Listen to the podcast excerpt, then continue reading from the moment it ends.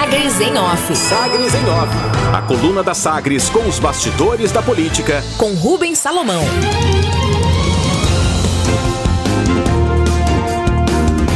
Projeto estabelece prazo para resposta do governo a pedidos de informação de deputados.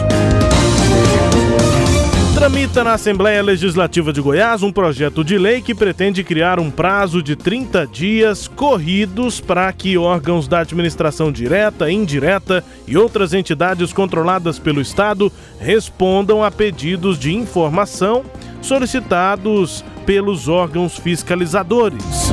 O texto foi apresentado pelo deputado Antônio Gomide, do PT, e destaca a função de fiscalização dos próprios deputados para justificar a matéria, já que requerimentos com solicitações desse tipo são costumeiramente ignorados pelo governo estadual, principalmente aqueles que são assinados por parlamentares da oposição.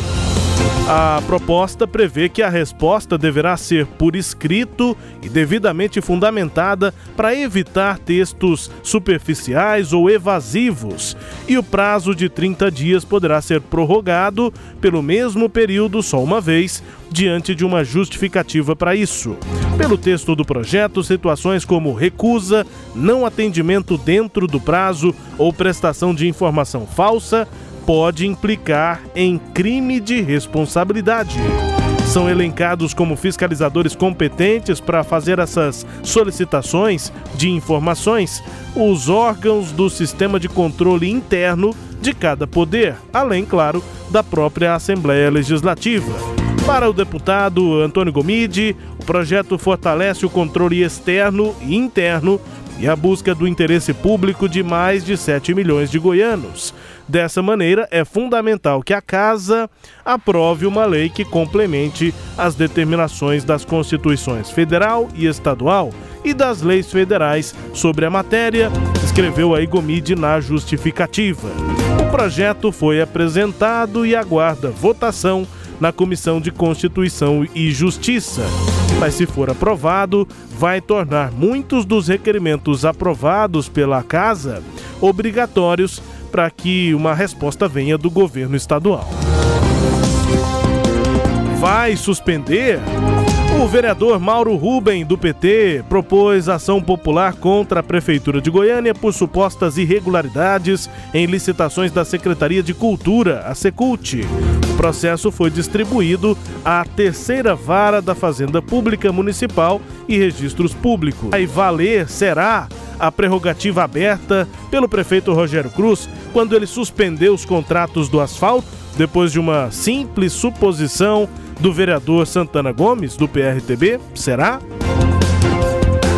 E o processo? Mauro Ruben pediu que o judiciário suspendesse liminarmente qualquer contratação com a empresa por irregularidades no contrato e ainda que os secretários Kleber Adorno, da Cultura, e Agenor Mariano, do Planejamento e Habitação, sejam afastados. As suspeitas é de que a prefeitura teria burlado o processo licitatório nesse contrato. A coincidência ou não, estes dois secretários citados pelo vereador são dois da cota MDBista e já estão na mira da reforma do secretariado feita pelo prefeito Rogério Cruz, do Republicanos.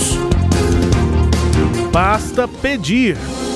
A direção do PMB é o Partido da Mulher Brasileira. Deve confirmar na próxima semana indicação para cargo de primeiro escalão na Prefeitura de Goiânia, depois da cobrança pública feita nos últimos dias. O nome mais provável é o do presidente metropolitano da sigla, Júnior Café, que deve assumir a Secretaria de Cultura. Aberto para negócio.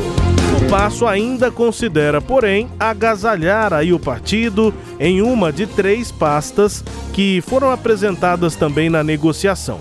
Secretaria de Infraestrutura Urbana, o PROCON ou então o IMAS, o Instituto Municipal de Assistência à Saúde dos Servidores de Goiânia.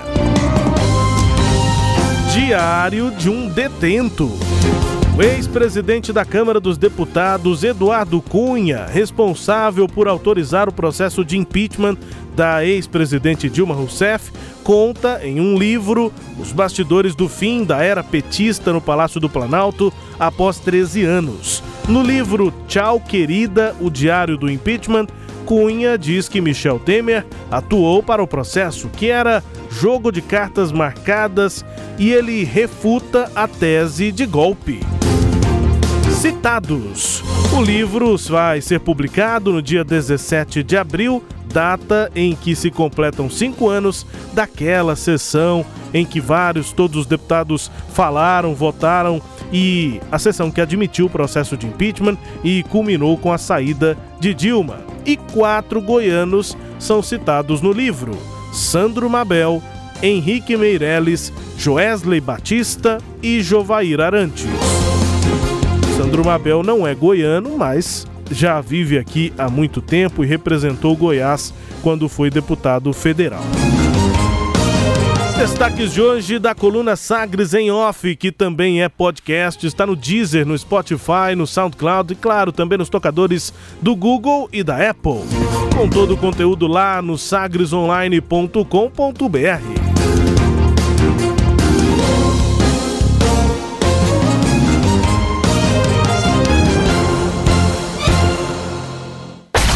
Sagres em Off. Sagres em Off.